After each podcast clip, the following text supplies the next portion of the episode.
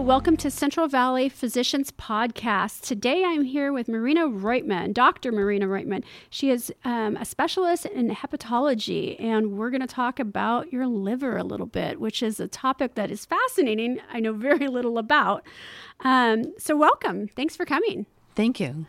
Um, okay, so let's just start with with some of the you know the, the terms and the the different diagnoses that I hear out there a lot.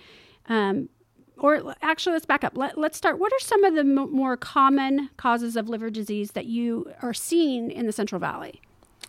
Absolutely. So um, I think we maybe back up even a little bit further and just talk about what is the liver and what does the liver do? Why is that important? So the liver is an organ that is located under the right rib cage. It's about the size of the football, and uh, we only have one of those, unlike two kidneys. And uh, what the liver has many important functions. We can kind of break it down into two categories. One important function of the liver is remove the waste or the toxic products that our bodies make. Everybody's bodies do that, and we need to get rid of it. So both the liver and the kidneys help with that. The other function of the liver is to make stuff. Liver makes certain proteins that are very important for our daily life. For example, it makes a protein that helps our blood to coagulate or stick together so to prevent us from bleeding. So the cleaning and the making of certain proteins is the main functions of the liver. Now, in terms of what can go wrong with the liver, there's a, a, plethora of things that can go wrong with the liver. And the three things that I see most commonly here in Fresno are uh, hepatitis C, uh, hepatitis B, um, alcoholic liver disease, and fatty liver disease. Well, I accidentally made it four instead of three. So, hepatitis B and hepatitis C are both viral infections of the liver. So, it's a virus that infects the liver and causes problems. With uh, both of those conditions can be asymptomatic. In other words, uh, with both of those, patients can have no symptoms for months, years, and even decades, while the virus is in the liver causing damage. So, oftentimes, the patients present um, to a hepatologist with advanced symptoms such as uh, yellowness of the eyes, of the skin, accumulation of the fluid of the abdomen, mental confusion, um, and we diagnose them with viral hepatitis. Uh, and it turns out that they've had it for 20 years. We just weren't aware of it. Uh, the other condition that I'm going to talk about is uh, um, alcohol, alcoholic liver disease. The um, alcohol is uh, a toxin to the liver. So the more alcohol we consume, the more damage um, the liver sustains. The it's very difficult to say what is the safe amount of alcohol consumption. You know, the kind of the the numbers that we throw around is uh, perhaps uh, two to three drinks um, uh, a day for a man, and maybe one to two drinks for a woman. However, the um, there's a lot of variability between the people. Somebody may drink into their 90s and nothing happens. However, somebody may drink fairly heavily, you know, starting at the age of 12 or 13, which is not uncommon in patients that I see, and develop severe liver disease and liver cirrhosis in their mid 20s. So the amount of alcohol doesn't always necessarily correlate to how much liver damage a person can sustain. The good news about um, alcoholic liver disease is uh, in folks who stop drinking, the liver can regenerate. The liver is the only organ in the body that can do that. So it's a remarkable thing of we oftentimes see patients in the hospital again with advanced symptoms of liver disease, like I said, yellowness of the eyes of skin, ascites, um, confusion, and uh, then they stop drinking. I follow them in clinic and several months later they have returned to essentially normal so i always want to tell people alcoholic liver disease this is not the end you know this is fixable as long as we adhere to complete abstinence And uh, the last thing I want to talk about, you know, generally speaking, is something called fatty liver disease. Fatty liver disease doesn't sound that serious. A lot of patients kind of is like, oh, yeah, your doctor told me I have fatty liver disease. But it is as serious as viral hepatitis and as alcoholic liver disease. What happens is when we are overweight, when we eat unhealthy, when we don't exercise, and when we have uh, what's called metabolic syndrome, diabetes, hypertension, um, high cholesterol, all of this causes our liver to literally gain fat. So the liver enlarges and becomes fatty. This enlargement and uh, fat in the liver can be as damaging to the liver as virus, as viral hepatitis, or as alcohol. So, this fatty liver disease is actually predicted to be the most common liver disease uh, in the United States and in uh, most of the developed developed world less in the net less than in the next decade. So this is really an emerging epidemic that we are not currently paying full attention and we should pay attention. I have a lot of questions. I'm here That's to answer fascinating too because I didn't realize there was just so many different issues you could have with with what now I'm realizing is a very important organ of your body. So let's talk about the hepatitis um, C and B. You say viral infection. So viral is something that you catch, correct? So how does how would one catch catch these either the B or the C, Mm-hmm, or, and or how do you avoid catching? That's a really great question. So we're going to focus a little bit uh, first on the hepatitis C. So in order to get hepatitis C, the vast majority of the cases come from a blood to blood transfusion. In other words, your blood needs to be in direct contact with a patient who has hepatitis C. So one of the most common examples is intravenous drug use, right? This is your blood to blood connection when we're sharing needles. The other one that we don't commonly realize is patients who use intranasal cocaine, also known as snorting cocaine. Uh, patients share certain equipment, such as glass tubes, for snorting cocaine, and that again, you know, gives you the blood to blood contact when we're snorting cocaine. So that's another way to obtain it. Tattoos, again, using unclean equipment, you know, sharing the blood to blood products is a possibility. Uh, these are the main ways that one can obtain hepatitis C. What is fascinating about hepatitis C is what we've realized is patients who are most at risk for having hepatitis C are baby boomers. Baby boomers are the folks who are born between 1945 and 1965.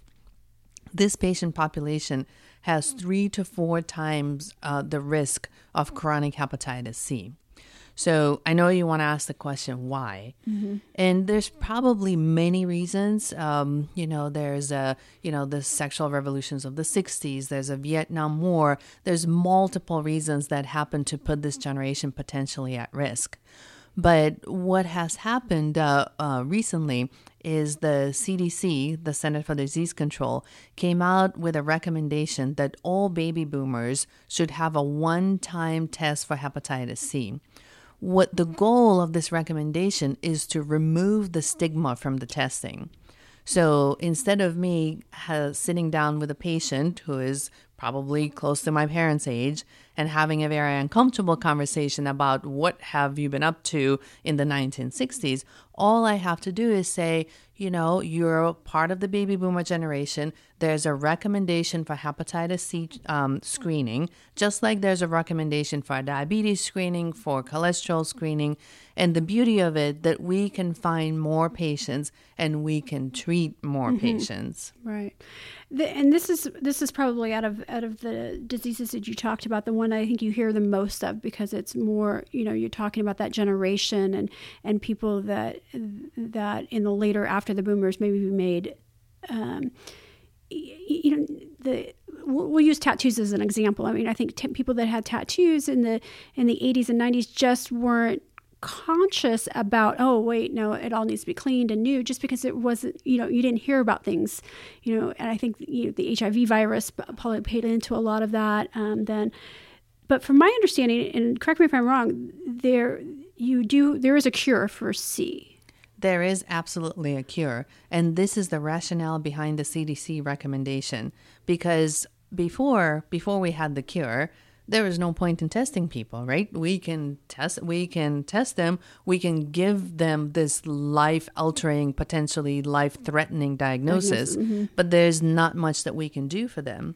So approximately 5 years ago, there has been a true revolution in hepatitis C care.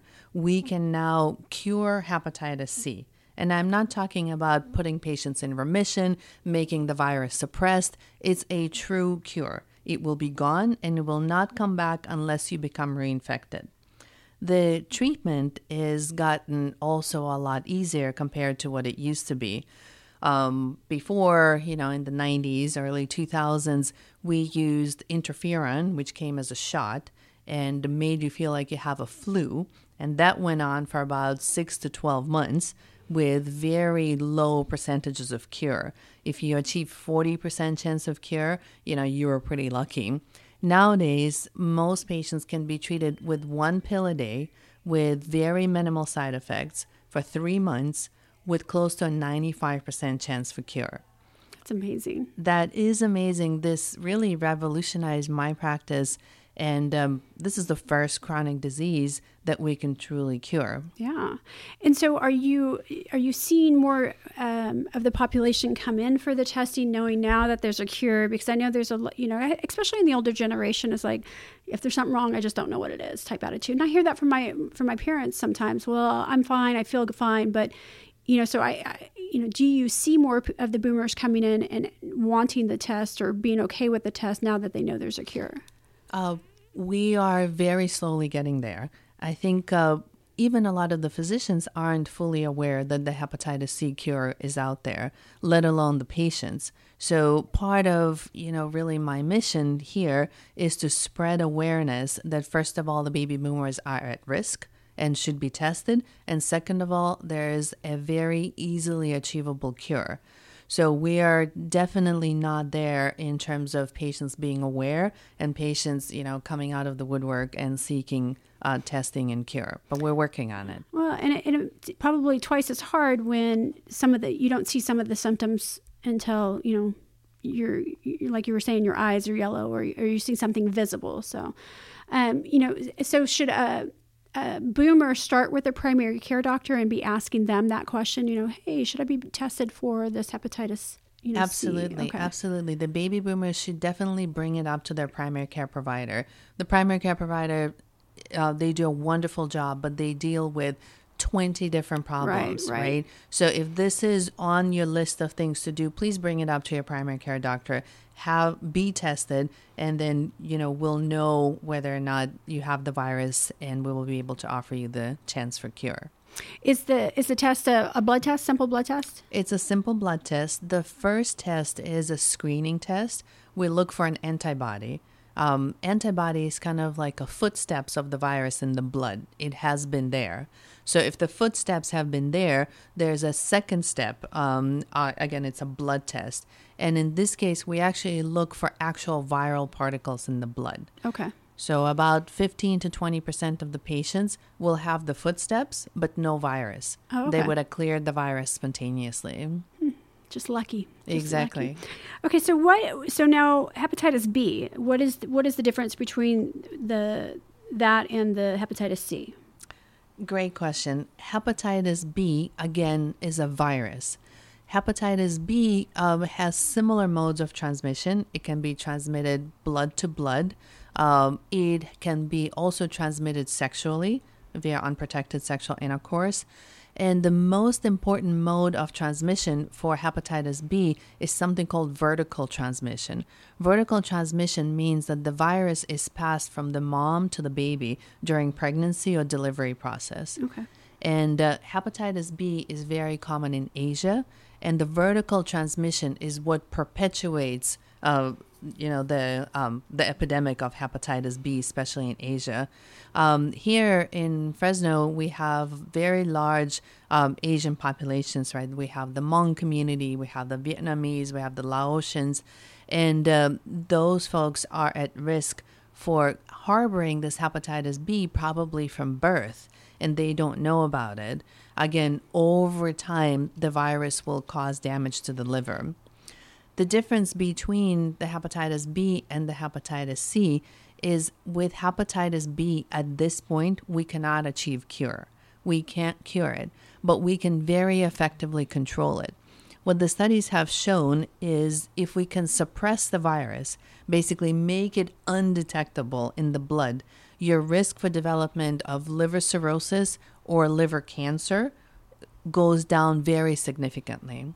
The downside is you're on medication for life or until we find the cure for hepatitis B. Okay. So you bring up a, a point when you talk about somebody that has hepatitis B and it's suppressed, but does it does it I don't know if manifest is the right word? Does it um, transition into cirrhosis or cancer all the time, or is it just once again a bad luck type of thing? Uh, not all hepatitis B leads to chronic liver disease and liver cancer. The trick is we don't necessarily know in which individuals this progression will happen and which in, in which it will not happen. What we do know is the longer you've had the virus, uh, the higher your chances are for progression of disease and most importantly for liver cancer. Okay. Okay. Okay, so the next one you talked about, which I have questions in this one as, as well, is, is the alcohol, the liver disease. And you talk about some of that once again the liver regenerates itself so if you if you you know are a heavy drinker now is that the case too of somebody that's just drinking once in a while you give your body a break your liver is going to regenerate every single time so basically if you if you do show signs of liver disease with alcohol, that's fixable. That's fixable by just cutting alcohol out of your diet. Uh, yes and no. Uh, we when we look at the liver damage, right? The damage occurs probably over years, right? When we're when we're starting to see the symptoms of liver disease, you're on the tail end of probably 10, 20, 30 years of alcohol abuse, mm-hmm. right? So the scarring has occurred and now at the very tail end, you have the symptoms. If you stop drinking, your symptoms may abate, your symptoms may get better, but you're not necessarily going to reverse the liver damage over the previous, you know, 10, 20 years okay. of drinking. Okay. So you may get better, but I certainly wouldn't encourage somebody, you know, to practice that repeatedly. Right. Yeah. We'll stop for a couple weeks, then we'll start back up. yeah. So, you know, the, the fatty liver disease is, is an area that, for the most part, is preventable. And we know that the entire United States, we have an obesity issue. And every single physician I've brought into this room is diet and exercise, care for yourself, good night's sleep. I mean, they all it doesn't matter if I'm talking about your your skin or if I'm talking about your your joints, your liver, you know, your urinary tract. I mean, it's all you have to have a healthy diet and we know that, that this is an issue here. When you see patients that, that have been diagnosed with fatty liver, immediately you're changing their diet. You're changing their, their regimen of, uh, you know, adding exercise into it. Is, is there other things that, that they can do, one, to prevent it or to reverse it again? Absolutely. And uh, the problem with fatty liver disease, unlike, for example, hepatitis C, fatty liver disease is a disease of lifestyle, right? So there are so many different things that contribute to the development of fatty liver disease that it's going to be very hard to cure that with just one pill. So like you said, lifestyle modifications is definitely is one of the key issues. But I want us to kind of step back and understand a little bit more uh, why do we have such a problem here in Central Valley with fatty liver disease? We are truly an epicenter of uh, fatty liver disease in the United States. There's a few things that go into it. One is genetic predisposition. Uh, we have a large Hispanic population here, and uh, Hispanic folks uh, have a certain uh, genetic difference that predisposes them to develop fatty liver disease even at a lower weight um, than a non-Hispanic patient. So this is, you know, problem number one. Problem number two is a lot of the patients um, that we see here may not necessarily have the access to fresh fruits and vegetables, healthy diet. And this really starts from childhood, right? A lot of the patients that I see, their mom and dad is working, you know, several jobs. You know, their dinner is McDonald's at the best, candy bar at the worst. So this is a, you know, a socioeconomic reason for uh, fatty liver disease. The um, the next problem that contributes to liver disease is you know a good amount of alcohol consumption that we see here in Central Valley. And whenever you combine two liver diseases, be it fatty liver disease and alcohol, be it alcohol and hepatitis C, we're going to see a more severe and more rapidly progressive liver disease. So, you know, now that we've looked at it, certain risk factors are not modifiable, right? You cannot change who you are genetically. It is what it is. But certainly, lifestyle um, is potentially modifiable, but it's hard to do, right? Again, I run against the barriers of my patients working several jobs. They don't have time to shop for fresh vegetables, they don't have time to cook fresh vegetables. So, you know, I do the best I can with them. I have them cut out soda, right? This is an easy one, a no brainer. I have them eat a healthy breakfast that starts up your metabolism rather than have them starving until the lunchtime. Uh, and my favorite intervention is actually cutting your portion size in half. Wherever you are, be it in McDonald's, the Burger King, or at home, you simply cut your food in half you give give the second half to your friend you send back to the kitchen you take it home with you. But this is a very effective way of cutting back on the calories that you're consuming. And uh, the last but not least part of the lifestyle modification is physical activity. We cannot lose weight and become healthier um, if we don't exercise. We aim for 30 to 30 40 for 30 to 40 minutes of cardiovascular activity 3 to 4 times a day and when I mean cardiovascular activity, it doesn't have to be anything fancy. Walking is a cardiovascular activity. When you do walk, however, you do need to be sweating and you do need to have your heart rate up. So it's not a leisurely stroll, it's actually an exercise. So, you know, those, that's great advice for someone that should be changing their lifestyle. But I want to talk a little bit about the, the genetic that you're seeing? What do you tell somebody that is fairly thin, eats well, exercise, but they've just they genetically they have fatty liver disease? So this is a really good question. There's something called uh, the um, skinny fatty liver disease.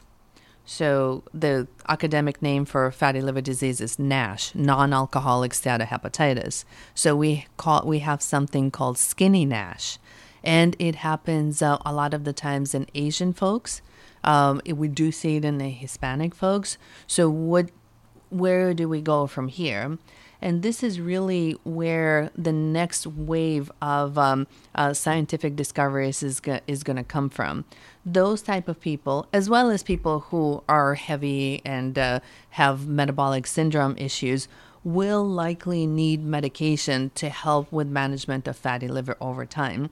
And uh, since we found the cure for hepatitis C, all the scientists who have been studying uh, the looking for the cure for hepatitis C now have switched to studying fatty liver disease and to studying hepatitis B. So what we have now is multiple compounds that have a potential to become medications for fatty liver disease in the future, and we're studying them in clinical trials. Now, there is, uh, when we talk about clinical trials, there's three phases of clinical trials. Phase one we test it on a small group of patients. We make sure this drug or potential drug is safe. Phase two trial, we test it on a larger group of people to make sure that it's safe, again, and to make sure that it works. Phase three is we know that it's safe, we know that it works, and we are studying it in a larger group of people.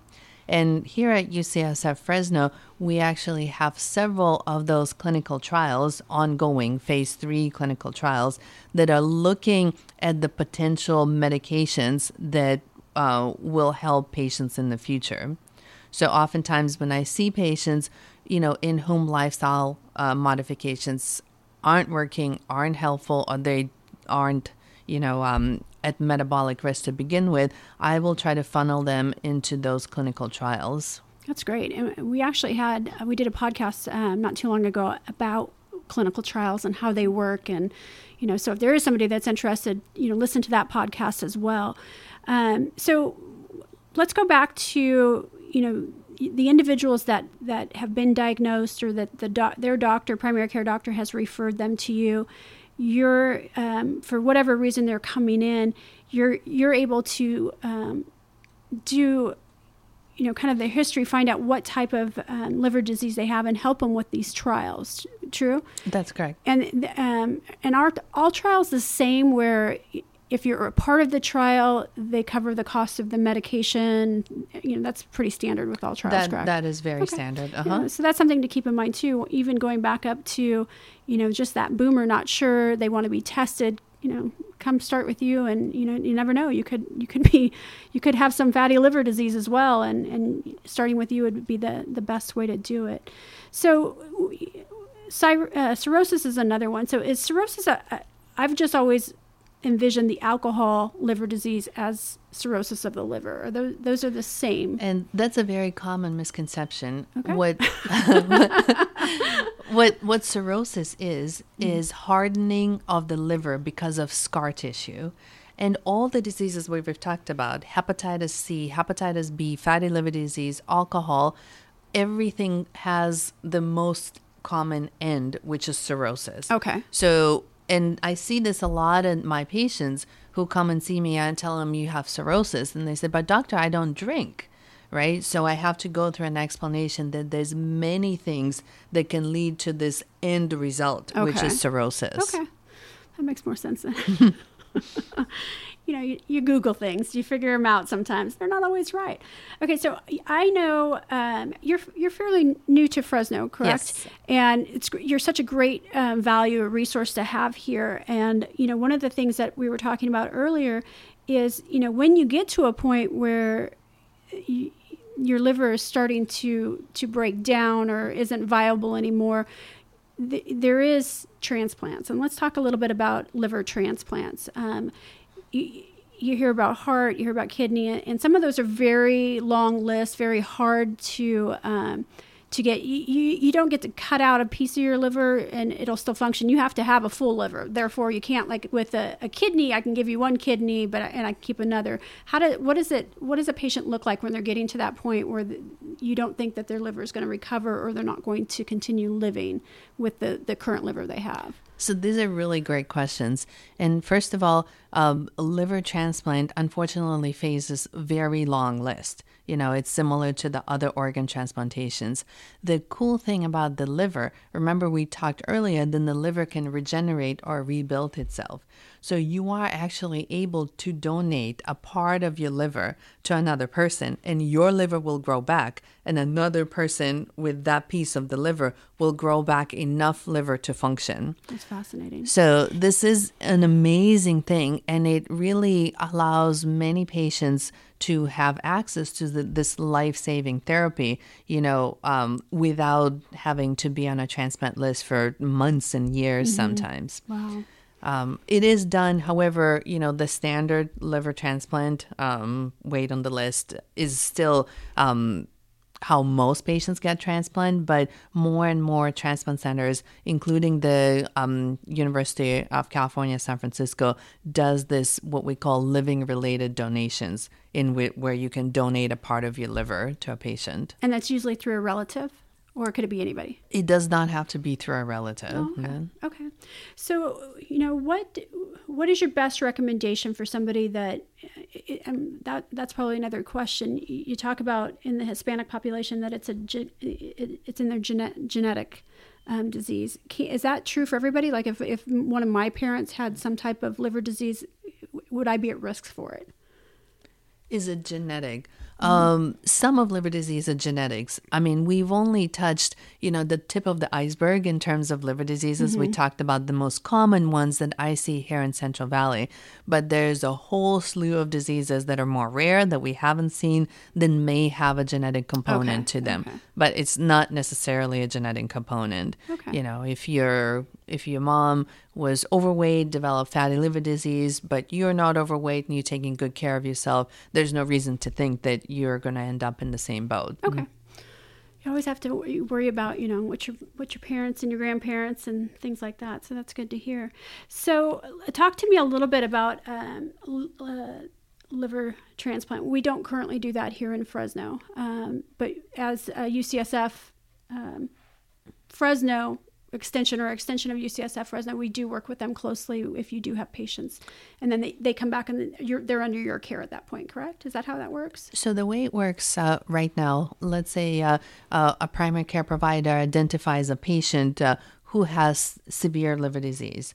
They oftentimes refer them to a hepatologist, a specialist such as myself. Um, I will do the initial evaluation and uh, if uh, I believe that this patient is at the stage where a transplant is necessary and there's no obvious contraindication to transplant, then I will refer this patient to one of the transplant centers, um, such as uh, UCSF main campus. Okay. They will go to the main campus they will go through a very extensive evaluation. The evaluation wants to make sure that you can survive a big surgery, that the rest of you outside of your liver is healthy enough. We want to make sure that you're psychologically stable and able to go through the transplant, able to take medications and follow with doctor's appointments after the transplant. Um, and we want to make sure that there's good family support. So, when all those things are vetted and everything matches up, then the patient is placed on a transplant list. Where they are on a transplant list is determined by how sick they are. We calculate a certain score called a MELD score. The higher the MELD score is, the higher you are on a transplant list. When you're high enough on a transplant list, you end up, you, the liver, the organ becomes available that matches your body. Then you will go through um, the transplantation surgery and you'll have your new liver the it's wonderful to have a new liver. All of the symptoms such as confusion, jaundice, ascites goes away. Patients can return to their normal lives. I've had patients who have had liver transplants for 15, 20 years. I've had a patient who had two babies after she's had a liver transplant, but it comes at a cost of medication. You need to take medication to prevent your body from rejecting your liver because it's not yours, right? So, lifelong meticulous compliance with immunosuppression is the price that we pay for getting a brand new liver. So, you know, people that, that are diagnosed with liver disease. I mean, this is a long, uh, you know, this is not something that's, you know, transplant's not normal. I mean, you're, you're able to treat a majority of liver disease usually for their lifetime. Absolutely, okay. absolutely, and uh, and again, the key uh, to avoiding the transplant is really early diagnosis, early referrals, and appropriate treatment. If we can diagnose somebody with hepatitis C, you know, who has had a tattoo in their twenties, we can diagnose them in their twenties or in their thirties. We can prevent the liver disease forever. Mm-hmm. We will cure them; they will never have liver disease. If we can uh, diagnose a mom who is pregnant with hepatitis B, we can treat the mom and prevent transmission of the virus to the baby. Um, we can certainly work on uh, uh, lifestyle changes with children as well as adults um, and prevent fatty liver disease progressing to advanced liver disease. Transplant is probably 10% okay. of uh, patients that I see and uh, I see the sickest of the sick. Mm-hmm. So this is by far not the norm and not the majority of the patients. Okay, that's good to hear. And the thing is, is that you know with C they're secure, so why not be tested? You know, B is manageable. You know, the fatty liver disease, the alcohol liver, it's, it's all treatable and manageable. You just have to get checked out, exactly, get diagnosed, and and go to your doctor and ask ask that question. So, is there anything, you know, my last question is, is, is there anything that people can do to better protect their liver, you know, outside of the, the food and um, the exercise? I mean, is it, are there people out there that just, it's unlucky? They just are going to have cirrhosis or they're go- going to have, um, you know, kind of like the skinny, this the skinny Nash that you talked about. Is there anything else that they can do to, to keep a healthy liver? So, this is a really good question. Um, certainly, um, minimizing alcohol, living a healthy lifestyle, all those things go towards protecting your liver. The one thing that I want to mention is vaccinations. So, there is um, hepatitis A, which is an acute illness. This is yet another viral illness, but it's an acute illness. It doesn't trans- transition into chronic liver disease. We have vaccination for that, and we have vaccination for hepatitis B. So, right now, all babies that are born are automatically vaccinated for hepatitis B. Those of us who are older have not had um, the vaccines at birth. And in my opinion, um, all patients with liver disease, and probably realistically speaking, all patients, period, should be vaccinated for hepatitis A and B. It's a preventable disease. Why not prevent it?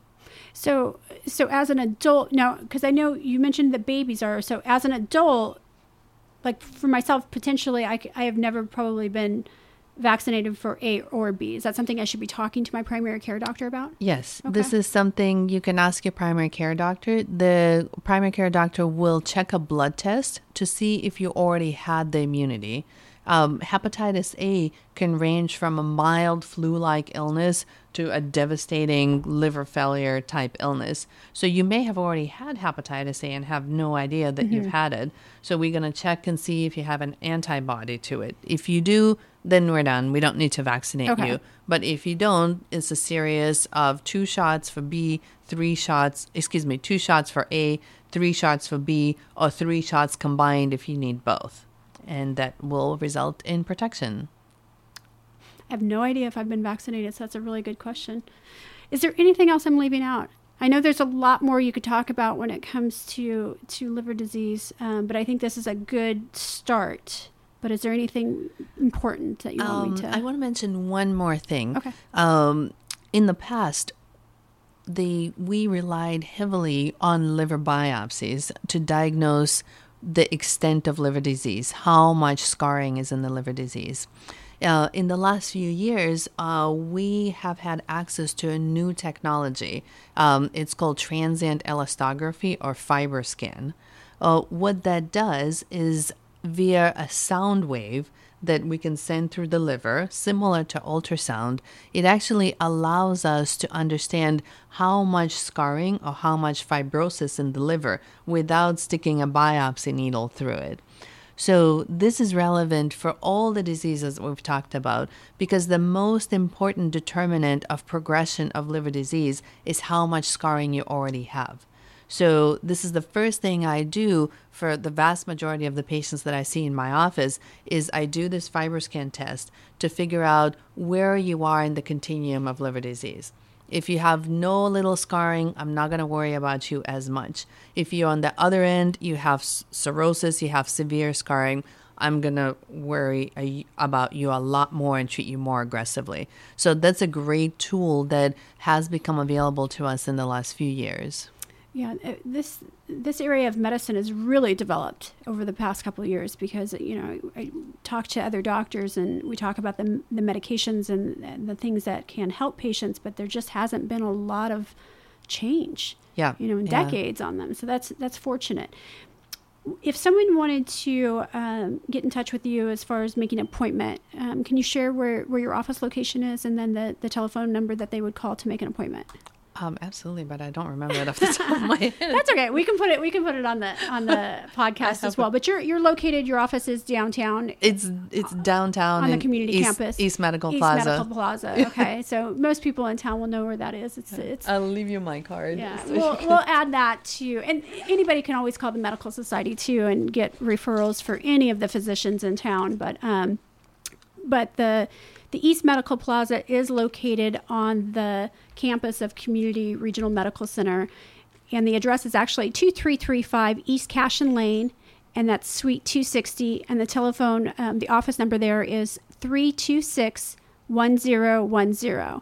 And that is for um, Dr. Roytman's office and the rest of um, the UCSF campus um, physicians are, a lot of them are located in that same building, so most people know where it is. Um, with that, thanks for coming. I appreciate it. And I hope to have you back soon and we can talk more, go more into detail about some other liver issues. My pleasure. Thank you for having me. And there's certainly a lot more that we can discuss about liver. We'll get you back for sure. Thank you.